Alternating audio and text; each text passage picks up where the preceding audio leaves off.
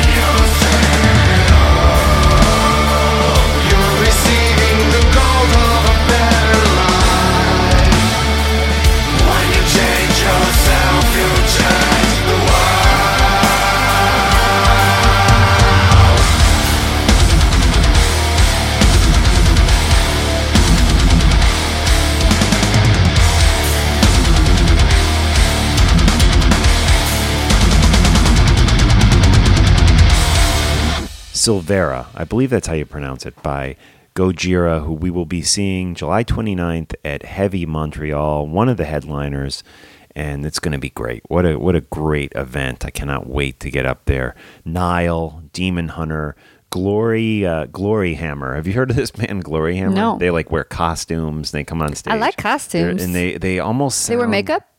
no, like like outfits, like uh, theatrical, uh, Nice. And and very like um, I don't know what they call it, like heroic metal or something. It's very like you got to you got to hear these guys. I'm down. Glory Hammer, of course, the classic heavy metal band from the '80s is still out there rocking. Helix, they will be playing. Can't wait. Montreal and the Metal So Queen. looking forward to it. Lee Aaron and Alestorm, pirate metal from I, Yes. I uh, have played them on the Not to be confused with Hailstorm.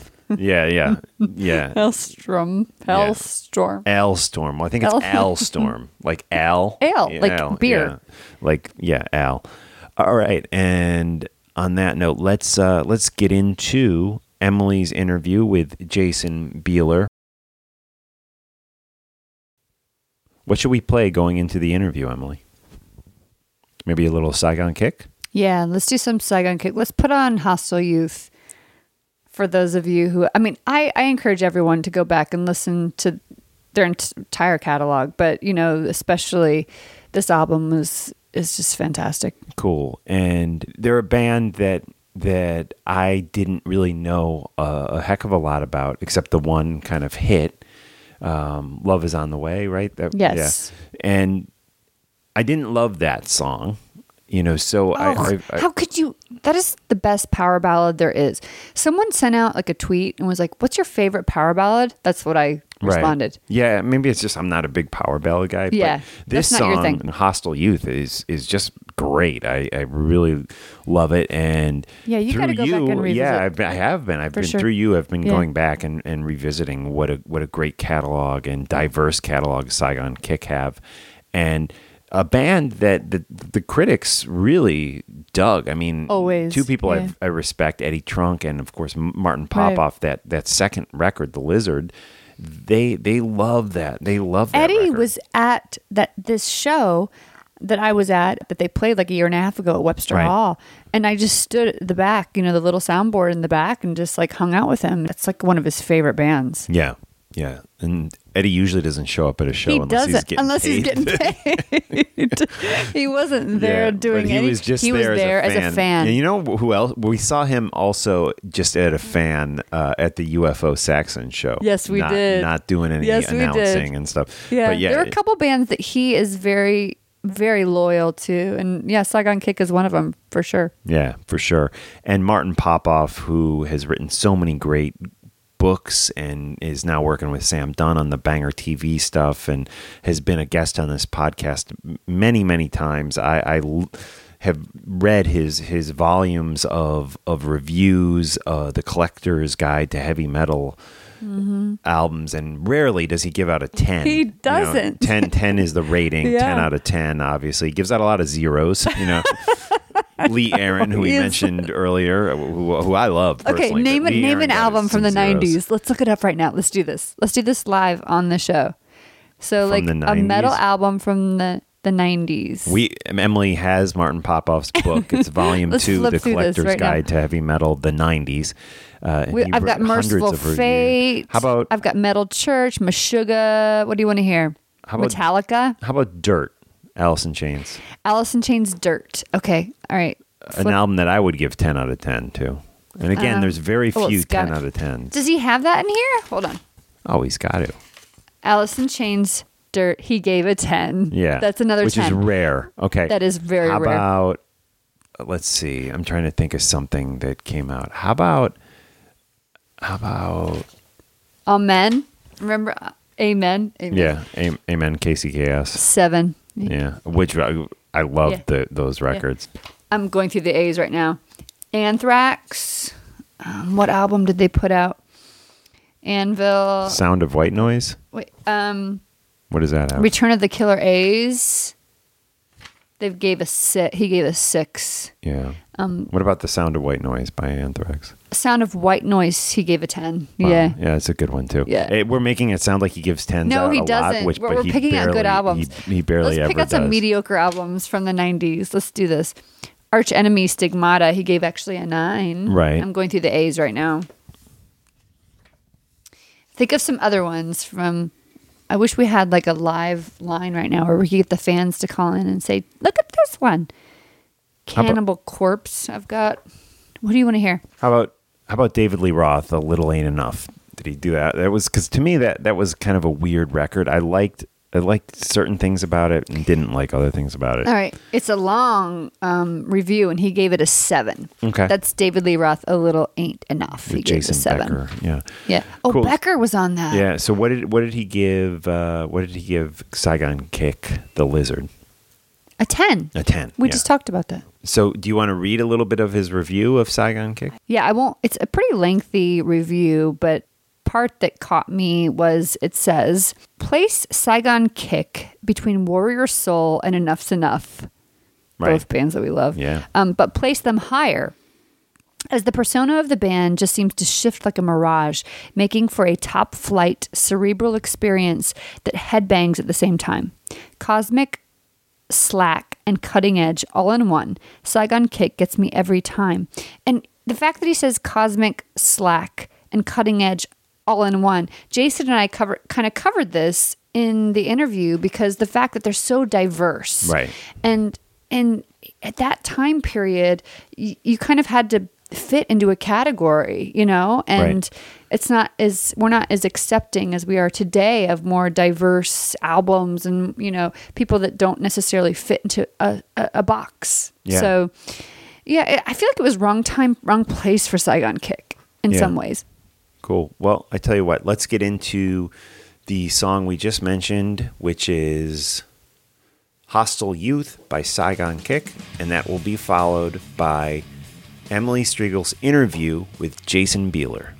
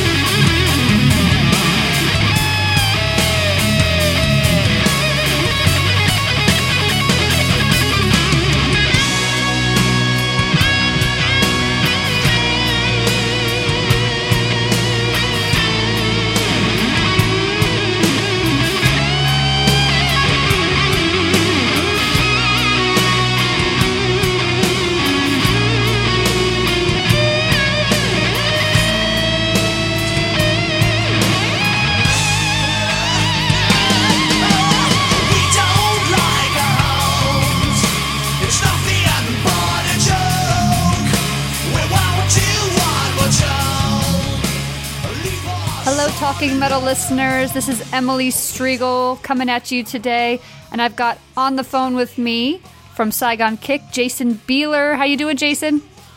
I couldn't be any better. Thanks for asking. How about yourself? Awesome.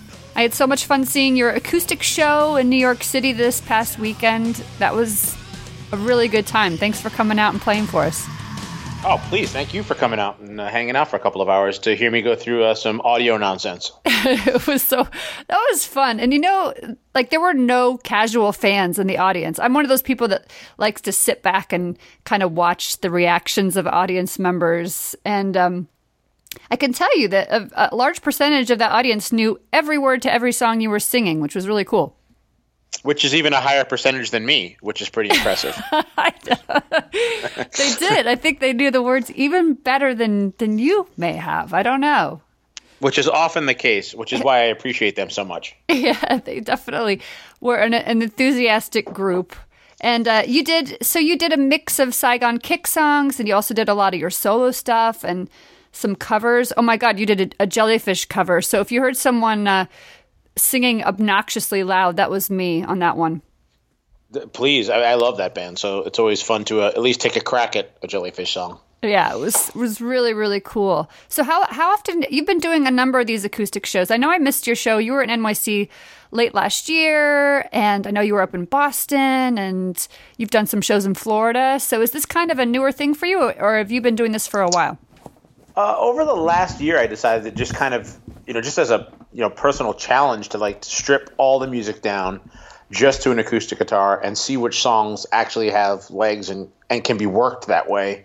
Um, it's always always been like a you know that's always a kind of a true test of a song was like it should work in multiple kind of ways and um, so I thought it'd be fun to try to do that and just go out and do these songs and uh, so I've, I've gone to L.A., Chicago, um, New York, Boston, Atlanta, uh, some dates in Florida, um, and, and you've just kind of been doing it. You know, it's just been so much fun. Like you saw, like the people that come out are super, super. It's it's really. I know everybody always says that. It's like a kind of silly thing to say, but it, it's really more like a giant family event than it is a show. It Like everyone is. just gets together and everyone just gets together and talks, has some cocktails, um, and you know, it's just it's been so much fun. Uh, selfishly, so much fun that um, I've never had more fun ever doing anything ever. That's so awesome to hear. I mean, it was. It was such a good vibe in the room. Everyone was, you know, just like you said, like hanging out, and we could all, it did feel like a family. It felt like you could walk up to anyone in that room and, and start a conversation. And part of that is your energy. You have a, you have a really good energy. You have, you know, you're really, really funny. I'm sure people have told you that before, but like your in between song banter is almost as entertaining as the songs. Well, I, I think of this as a poor man's way to get into stand-up comedy. So I, I'm, just, totally. I'm just too chicken to leave the guitar at home just yet. So I use that in case everything. If the jokes start failing, I can play a few more songs, and if if I get in a roll, I can just not play any songs. Ultimately, that'd be my goal, and I think everybody's goal is if I just stop playing music entirely and go for a stand-up tour. No, I seriously think you could. And I I've I've had a fun time getting to know you a bit just observing you on social media. And you're one of those people who managed to tackle serious, sometimes upsetting current events to me and you know, with just the right amount amount of, you know, sarcasm and wit and silliness. So I appreciate anyone who can make me laugh nowadays. So if you're not following Jason on on Twitter and on Instagram, you, you should be doing that. Yes, I highly. I am. I am like the Kardashian of uh, '90s rock, as uh, as far as. Uh, that, yeah, but I mean, it, that's I mean, to me, that's the beauty of social media is that there's people like you who clearly get it and understand the tone, and that's always fun, obviously. But the the people who don't get it, I enjoy Oh, more. God. I know. Oh And- my god. And, I know that's a sickness, and I should probably go see somebody about that. But like, you know, even just the, the anything I say, like when people just eh, they don't realize, like I, I think in social media, like anything you say is taken verbatim, which explains a lot about our country. It- But, um, I know. it's so funny. Like no matter what I say, it's like there's a, there's a group of people who like there's Bieler being a jackass again, and then there's a group of people who are like you know. I, I literally posted. Uh, I didn't. I didn't. I posted it, but a friend of mine made a picture of me as a George Costanza uh, from the Art of Seduction pose, where, where he's like in boxer yes, shorts. I saw that. I saw It's, that. it's like my it's my head like on his body, Uh, done fairly well, I will admit. But I mean, I, I literally got people calling me like, I, I, sorry, uh, messaging me saying, you know, it's so good that a man of your size cannot be body shamed, and Oh, you know, that, so, that, that you would you would pose, you know, like without your clothes on like that, and it's just like, wow, it's like you really can say and do anything online, I and people know. just, yeah, that's it, that's the truth. Oh my gosh, it is. It's like I, I saw a meme recently that said, "I wish sarcasm could be a font." You know, like let's give so so people know that we're being sarcastic. Like, can we have a sarcasm font? You know, that we use so people know when we're being utterly, uh, totally sarcastic. But I, I mean, it doesn't. It, it, it, it, it's it's really a strange, strange time. But that's kind of the fun of I think the whole Saigon Kick thing and the solo stuff. And you know, whilst not exactly Dave Matthews or Foo Fighters esque in national scope or impact, um, I got to tell you, pound for pound, I have a really funny group of people, uh, and and and people that generally get it. And you know, I, I wouldn't trade that for anything because uh, it's just funny to watch. You know, the interactions and and then people get into their own little arguments about stuff, and it's just. Uh, you know, the more sarcastic, the better, as far as I'm concerned. oh my gosh, I I would be uh, I would be in the loony bin if it weren't for uh, people like you and, and some sarcastic uh, personalities out there. And you know, even in your solo stuff, I noticed the same kind of personality shining through a bit because um, I bought your.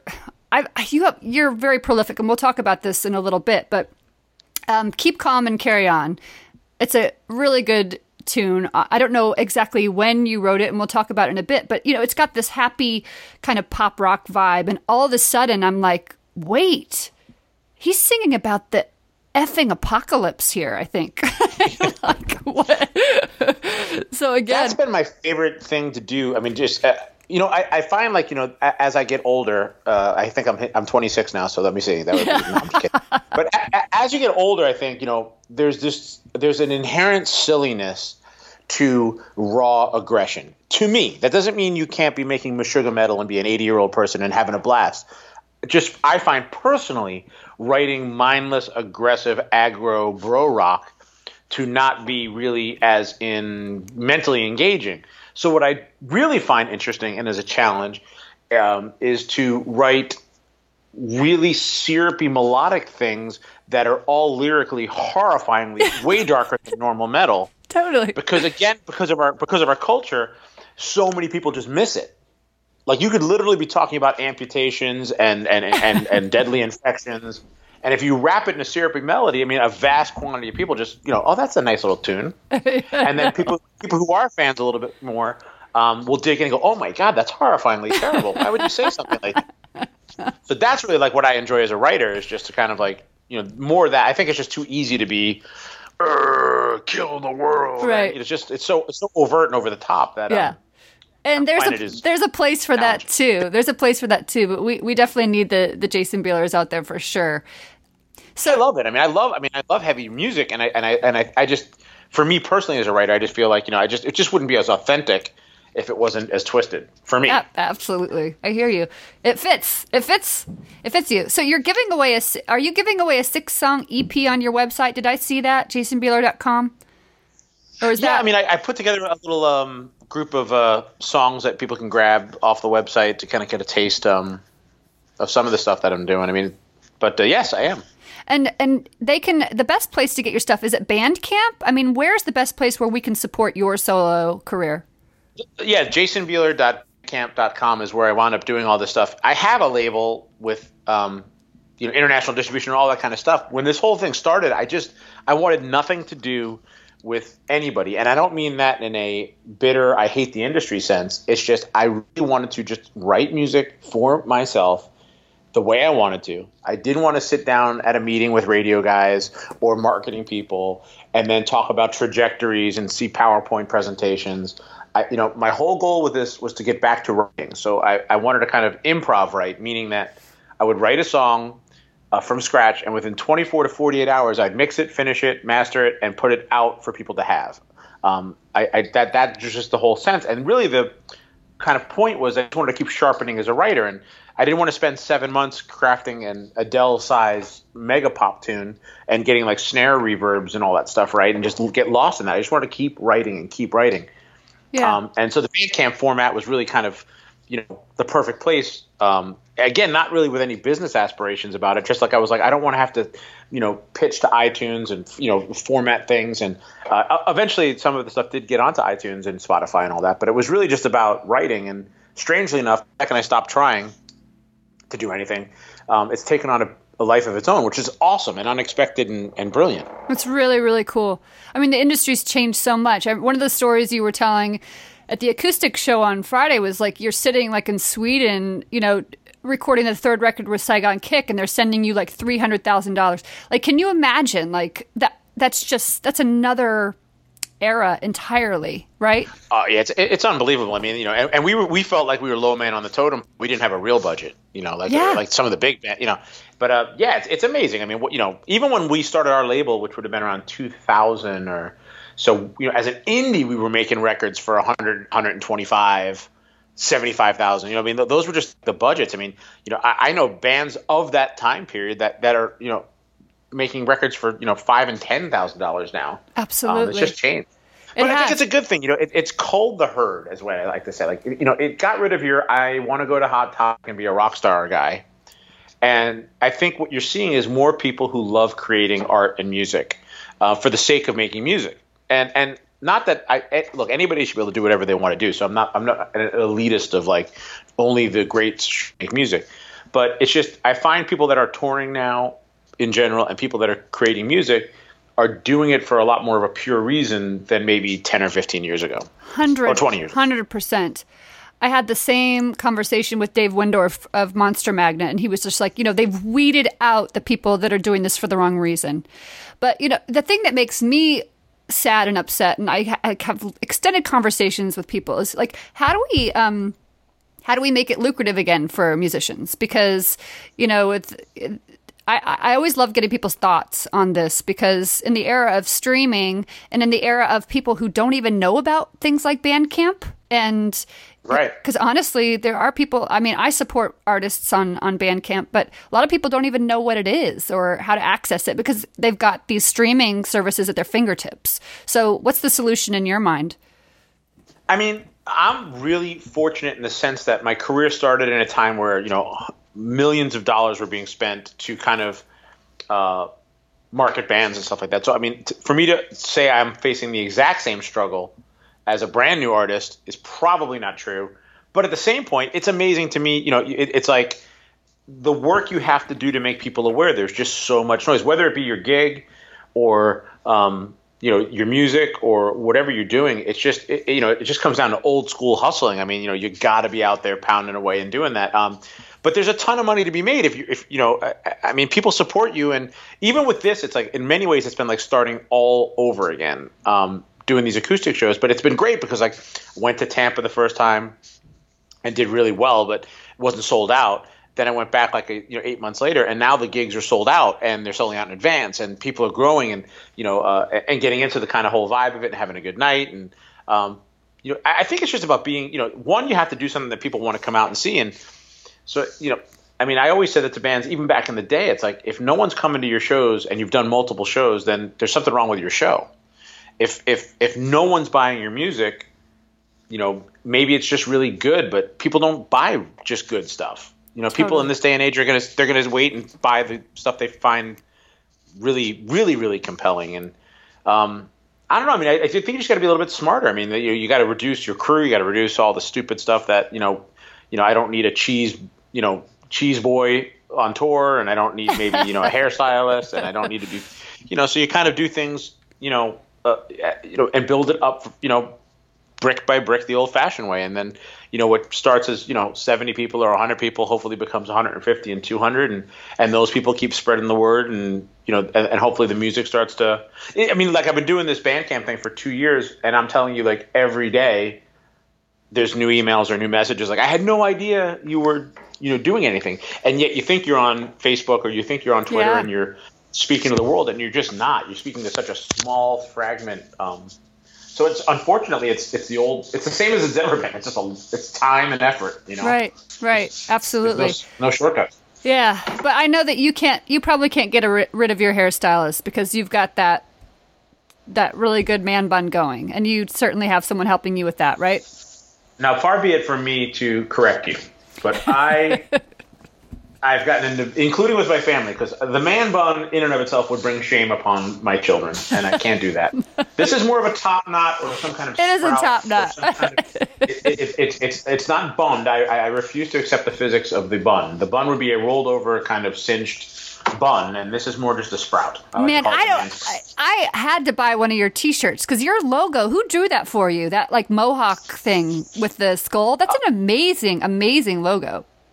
Oh, thank you. Uh, this kid Robert Merrick uh, out of Orlando just been a genius. He's he's also the one who's done the vast majority, like the the silly photoshops of me. Um, he single handedly branded me back into relevance. Seriously, but, that uh, it's he's a really genius. good. It's a really, really good one. Hold on to that one. Awesome. Um, so I got to see you kill it with Saigon Kick at Webster Hall about a year, maybe a year and a half ago. I was trying to remember. Like time is flying by. I have no clue. Um, and you you did a smattering of shows around then. I know at that show Eddie Trunk was there. I know Eddie's a big fan, and um, Yep. always been a big support. And he wants you to play "Come Take Me Now" at his funeral. Yes, that, that is as silly as that story is. That's a true story. I know it's it's a good story, and I think your response was something along the lines of, "Oh, cool, man! I can't wait," or something. Yeah, I'm, I'm really looking forward to that. That'll be awesome. But anyway, that was that was a great show. So I, uh, what's the status? I, I've heard rumors that there might be a new release at some point. Are you guys planning on doing any more dates? What's up with Saigon Kick? I, I, I am as perplexed and, and quizzed, quizzical over the Saigon Kick uh, plans as anybody. Um, we all get along, which is a massive victory from the past, where I think the only intent was to put an axe in each other's head.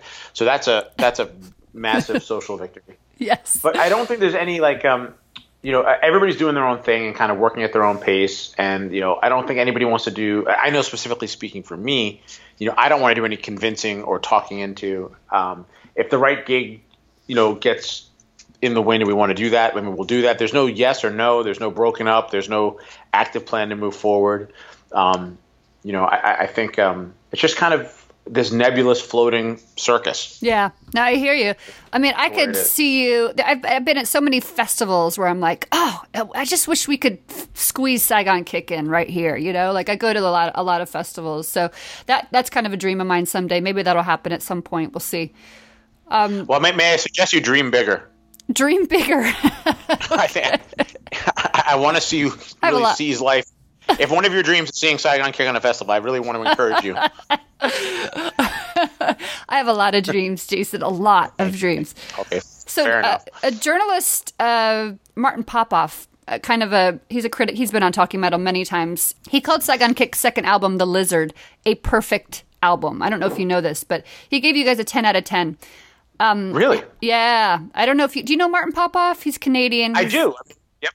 Yeah, he he. I don't know. him. We know each other. I should say. like in, in in social media sense, where everyone knows everybody. I know him. Oh, We- yeah. we I'll send it to you. We haven't hung out. I'll send you the little snippet. Um, I don't know what book I saw it in, but um, he did. He said the Lizard was a perfect album. So, any memories you can share of that? Is that and is that Atlantic story with uh, with Jagger from that time period? That was uh, actually the period right, but that was the first record Okay. uh, time period. Do you want to tell Um, our listeners that one? This is a, a classic. I think I, I think I need to save that for the for live. It's just so offensively horrible. I know. hate, I would hate to not. Come to the live show if you want to hear his Mick Jagger story. Everyone, It's, really it's worth the uh, admit uh, uh, the the ticket price alone. I I think so. I think so. But um, yeah, I mean, the, the, the that's awesome to hear. I mean, the cool thing about this whole Saigon Kick thing is, you know, the band always made kind of diverse records, and as of late, it's been really great to hear, you know, from people like all of a sudden, like whether it's uh, Chris Kael from Five Finger Death Punch or uh, Corey Taylor or Devin Townsend go like, oh man, you know, I got it. I understood what you guys were about. It wasn't just about you know the ballad or, um, and that's kind of been a cool thing about it. So I mean, the the, the biggest I don't think the second record was really that much different than the first record in terms of diversity, other than the fact that the ballad from the second record became a hit, and you know I think it skewed people's perception. And I understand, I mean, it's, it's nothing. I mean, people are always like, "Are you mad?" It's like, no. I'm. Why would I be mad that I had a you know a song that that we clearly wrote and played, and a huge chunk of people liked it. You know, um, it, I mean, it, it's it's unfortunate that we lived in a time period then. I think it almost makes more sense now than it did then because you know people listen to anything now and and they're not so defined by genre as they were then. Like you were a metalhead or you were in a new wave or you were a punk and that's who you sat at school tables with and that's what you wore and that's now it's like you know I know my kid listens to Skrillex and ACDC and Metallica and whatever you know just Yep. good songs. So I think that's kind of the way I always approached music because I mean while I was a fan of you know Ozzy, I was a fan of Barry Manilow. Um, So it's like I just like I just like great songs. So I really never. I was always making somebody mad by putting you know a song like "Love Is on the Way" next to a song like "The Lizard" or, or, or vice versa, and it just didn't. Never thought to, make music any differently. I just was like, you know, if you go to see a movie, I don't know anybody who only goes and sees, you know, slasher films. Like they, you, you go see that, and then maybe you go see a Hugh Grant movie that's a romantic comedy, and then maybe you go see The Godfather, and then maybe you go see, you know, whatever Friday the Thirteenth, and maybe you go see Pulp Fiction, and you know, and I always looked at music like it all should represent different emotions, different thoughts, different things, and you know, even the angriest, you know, metal punk guy I've ever known at some point had a girlfriend or a boyfriend or a relationship or a tragedy or a horrifying thing happen or you know and that's to me what music does best is kind of represent those things so that's kind of an overview and i'm amazed that i just spent five minutes not answering your question whatsoever that was fantastic I like no, I like that because this is exactly. I went out with my friend Nikki after your show, and we were kind of sitting there hypothesizing on, you know, you were referencing, you know, the demise of Saigon Kick, and kind of, you know, we were like, what happened, you know? And I said, I always saw you guys fitting in more with kind of the Faith No Mores and the Living Colors and the Jane's Addictions, and you definitely had a more alternative sound. And and, as you said, like a there was a diversity within your albums that that made you guys stand out to me. But you know, it was Love Is on the Way, like you said, that made people say, "Oh, okay, they fit in here with these other Right. hair metal bands." You know, with their massive power ballads, even though that song is way above and beyond any other power ballad of that era. But you know, then of course that entire subgenre kind of imploded, you know, in a matter of a couple of years after that, and possibly taking you guys with them. When I my joke is my, my joke is always that we we actually killed hair metal. Like Yeah. love is on the way was the last ballad that flew. So like we really made nirvana's career possible because we destroyed all of the hair metal careers in one fell swoop with that ballad. And then nirvana was able to really explode. So totally, we're responsible we're responsible for grunge that's how i took one for the team I know. I was. We really get. We're getting kind of philosophical. I'm like, am I making this more complicated than it is? But no, really, there is something to that. So that's that's really interesting. No, but that's what we, I mean. It's funny. I mean, you say we played shows with Faith No More. We played with Soundgarden. We played. We toured with the Ramones.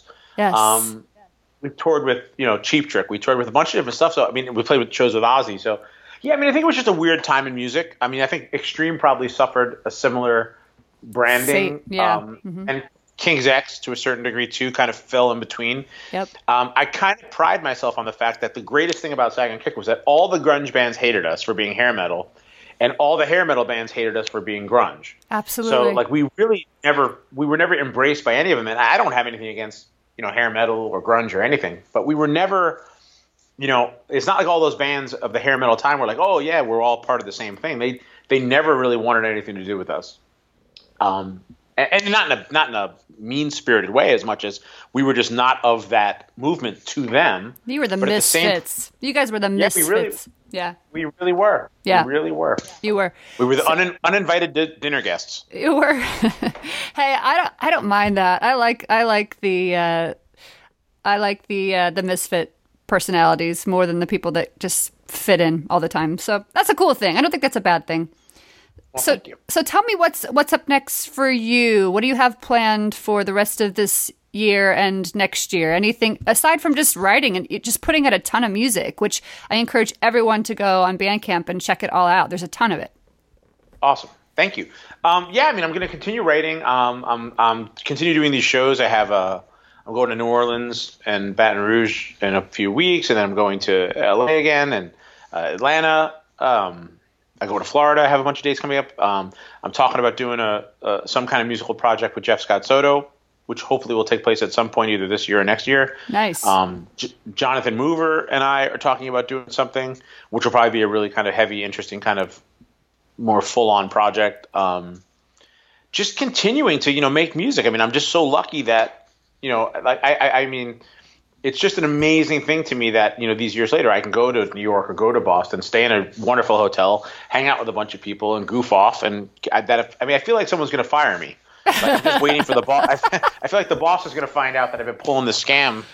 And uh, it- so it's just an amazing. I've never had more fun, and I don't mean that in a like you know. I mean, obviously having a hit's a great thing, but just like relaxing into who I am and what I do, and then finding a group of people that like that is. I, Yeah. I don't think you get lucky. Yeah, but and it's not it's not going to go away because you're you're the real deal. People know authenticity when they see it, and they see that in you. So I I see you having a a long career ahead of you, and uh, so grateful that you came on Talking Metal today. And like I said, everyone check him out, uh, jasonbieler.com, and also get him on Twitter and Instagram, where you do you give us the the funny jokes, and you also keep us updated on what's going on with you. So. Thanks again for coming Well, I on. can't. I can't thank you enough for having me. I can't thank you enough for coming out to the show. And uh, I also enjoy all your posts. And uh, I think we're now officially besties. We're best friends. We are officially. Thanks so much. We'll have you back on again uh, soon. So stay in touch, okay? Awesome. Thank you so much. right. Thank you. Bye bye.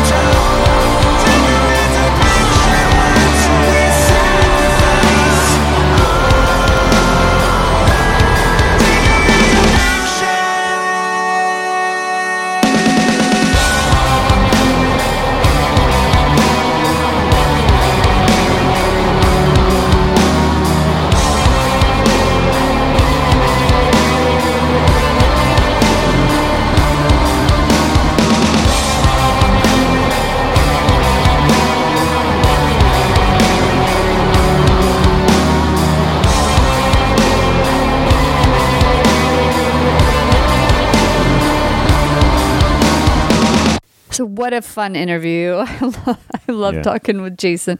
And what was And I- that song right there that we just heard coming out of the interview? That is a solo track of his called All at Once. It's on his EP Birds of Prey. All of his music is available. It's available anywhere, but you can support him on Bandcamp and on his website and you know, it's available on Spotify of course. But um I I truly encourage all of you to check out his solo stuff cuz it's as diverse as the the Saigon Kick catalog. Right, right on. Great stuff, and thanks for that interview. I'm still flipping through Martin's book here. Yeah, let's hear some- do you have any to- zero- did you to, find a uh, zero yet? The two record that uh, Trent Reznor worked on with John Five and Rob Halford, Yeah. which I always loved that What did- record. what did you give Got it? a four. yeah. Um, the Type O Negative record, which many people just think is is the a perfect record. I'm one of them. Bloody Kisses. I mean, what a what a powerhouse. Yes. To what me, that's a? 10 out of 10. He gave it a 7. He gave it a 7. Yeah, which is crazy to me. He He's tough. Yeah, he is tough. Martin Popoff is tough.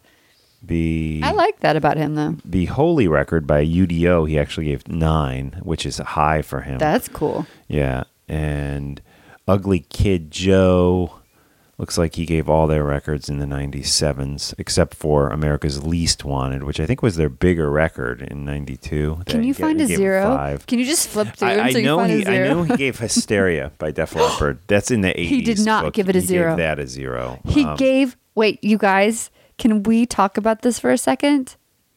That is no. There's something wrong in his brain. Yeah. You don't get, Martin. We're gonna have a conversation about this next time I see you. You don't give Hysteria a zero. You can't give that album a zero. yeah, he did. He did. If Was I, he I- mad at them? Does he not know, like he just them? Didn't like, he just didn't like it. Um, oh, here's a zero. The various various artists. Hot for Teacher, a tribute to Van Halen. no. Rating zero. Oh no. Another twisted deadline ploy. Here's one from their metal versus electronica series with at least the. blah, blah, blah. Anyways, I'm not going to read it. Zero out of zero. or zero out of 10. I'm sorry. Zero out of. Zero out of ten for that one. Um, still flipping through. That's so mean. That's evil. Hysteria is not a zero out of zero. I'm sorry. I know a lot of people that don't like that. We just had Matt McJunkins on the podcast talking about that album. We both Right. love it. Yeah. I love it. It's not my favorite Def Leppard album, but I really it was very important to me. Does not deserve a zero. That's redunculous. And I never use that word. I hate that word. The Crimson Idol, which a lot of people loved by Wasp, I, I, I think that's a really strong record. He gave that only a six out of ten.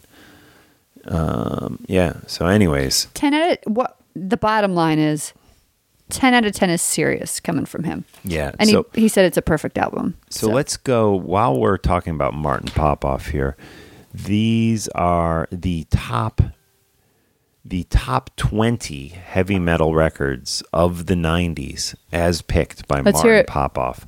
At twenty, The Tea Party, The Edges of Twilight. At number 19, an album that most people would probably put at number one for the 90s metal, uh, but Popoff puts it at 19, Pantera, Vulgar Display of Power. Number 18, Danzig 4. I actually really like the Danzig 4 record, kind Definitely. of overlooked. Number 17, again, this is just the 90s, guys, as picked by Martin Popoff, Megadeth, Rust in Peace.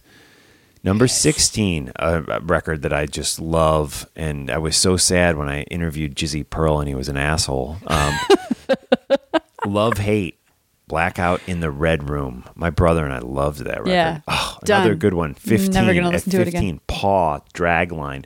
Paw Oh. was a was a grunge band, Yeah. not from Seattle. And they were very, very good and very overlooked. Where did you put them? 15? 15. Nice. 14, Keep on going. Pantera, Far Beyond Driven. Okay.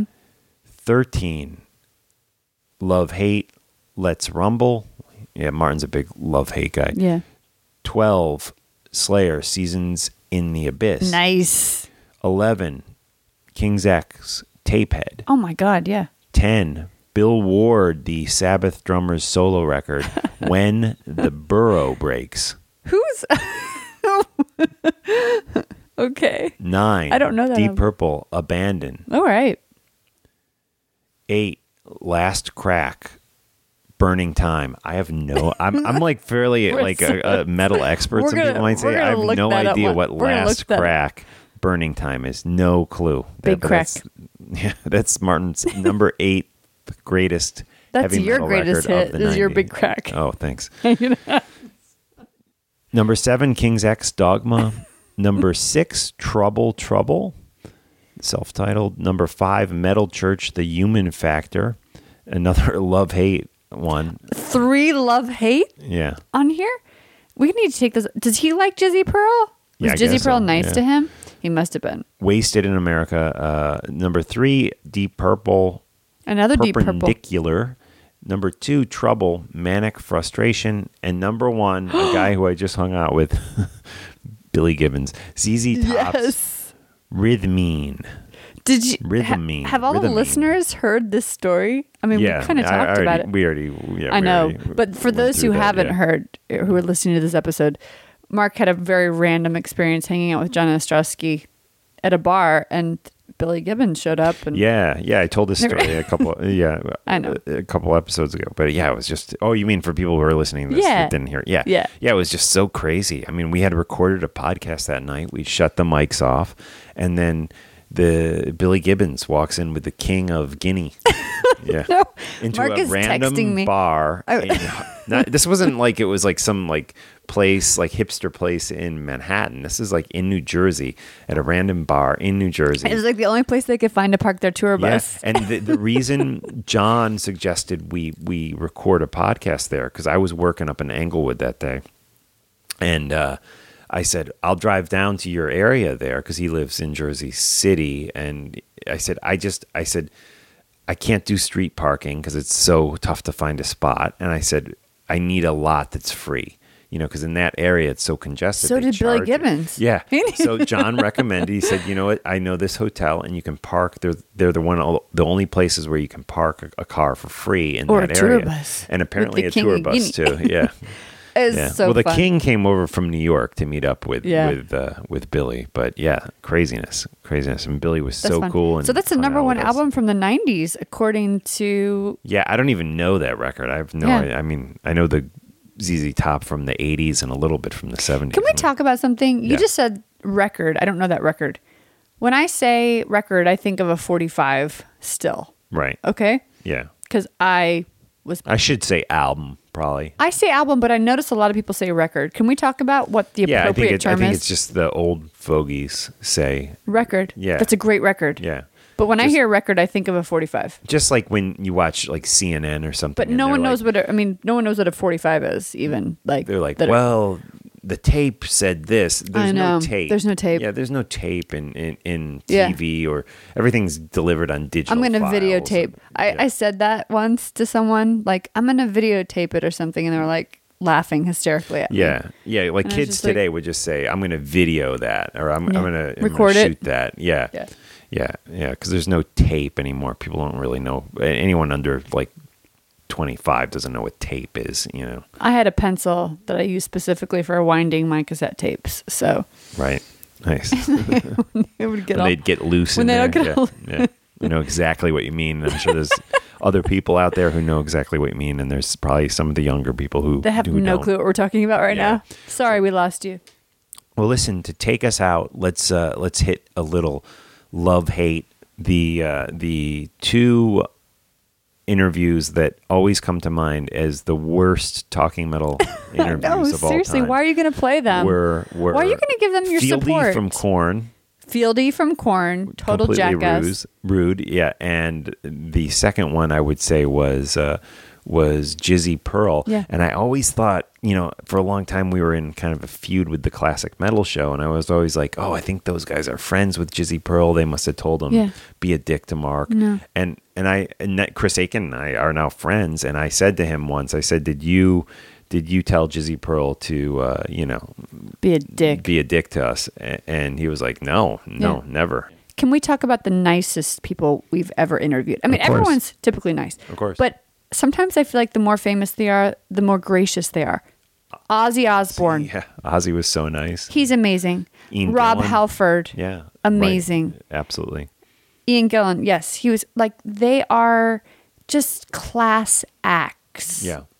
And they know how to treat people. I And gotta say too, Vinnie Paul was so he was. nice and Oh my and God. I- we hung out with him, John and I, at a bowling alley. Breaks we my were heart. Interviewing him, It breaks my we heart. Bowled, and I played him my band. And I he, know. and he like, played it over the loudspeaker. Yeah, and no, and, and he was asking me questions about it. know. And he, he He was wanted genuinely He liked it. He he said the drummer was great, and he was asking me questions about it. He and- listened. and he was very sincere, down to earth guy, just a big sweetheart. And we we've had him on the show numerous times, but only once God. did we hang out with him in I know, person. I know, I know. Actually, John hung out with him uh, numerous Uh, times. numerous times, Yeah, I know. only hung out with him once in person. But like all the words you just used, authentic or whatever, genuine, big hearted. Right. Like when you hear this over and over again when someone dies, I, I must have seen 50 tweets that said the same thing. And you know who was kind of a dick when when we interviewed him?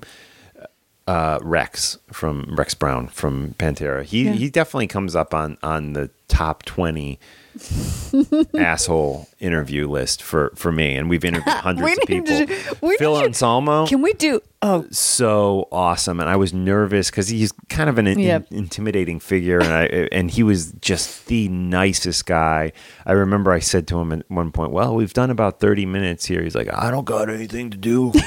Like, "Let's keep wanna- talking." Yeah, it was like he didn't he didn't out. want the interview to end. Yep. You know, he was such a nice guy. you know, we this brings up the fact that we need to do a top 20 asshole interviews. yeah, I don't know if I could if I could do twenty. I know I I named three right there. Um, No, I and think Rex we, wasn't as bad as. Fieldy or Let's or do it like Jizzy a top 10. Let's do a top 10 and tell the stories. I think the the listeners would love to hear that. Considering we've done what 700 something episodes at this point. Yes. And when I say we, I I haven't done 700 episodes, Right. but I've been a part of the podcast just kind of standing on the sidelines for a long time. Yeah. Well, since the beginning, should I say? Absolutely. Since the beginning. And, and now it's been a few years that you've been involved with doing interviews for us, and they're great. And and John has expressed an interest to get back into the fold. It'd be so and, fun. And one thing I'd like to do, and I have to give a shout out, I don't know if he's still listening at this point, to Jerry from Long Island.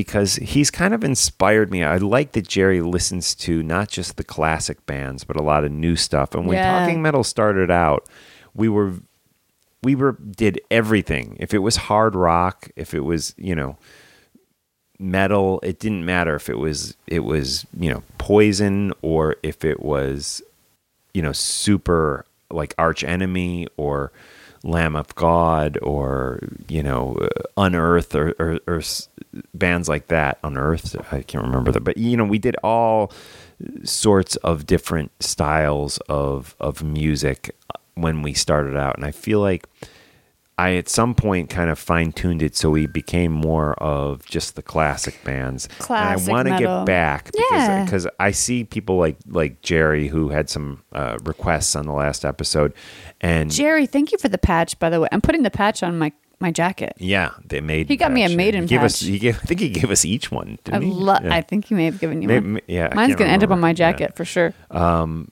but uh, you know, I, I do think I do think that's what we need to do. I think we need Yeah. to kind of Open it back up. open it back up, and I think this heavy Montreal uh, will be a, a big first step in that. Yeah. and, and There's a couple bands I have on my radar that I want to get on the podcast. I've kind of been talking to people behind the scenes. So we'll see some of that coming too. Yes, I wish we were uh, like a video podcast right now. Is there such a thing as a video podcast? Because Ozzy, our dog, is having some kind of bad dream right now, and his paws, he's running in his, his sleep right now. is he? Yeah. Can we get this on video? I'm just kidding. No, Can we get but him on we the are gonna do screen? more more YouTube stuff. Of course, the the station is youtube.com slash talking metal. So definitely check that station out. And on that note, let's hit some love hate and get out of here. Out. This is Blackout in the Red Room by Love Hate featuring Jizzy Pearl. Here we go. Talk to you next time, guys.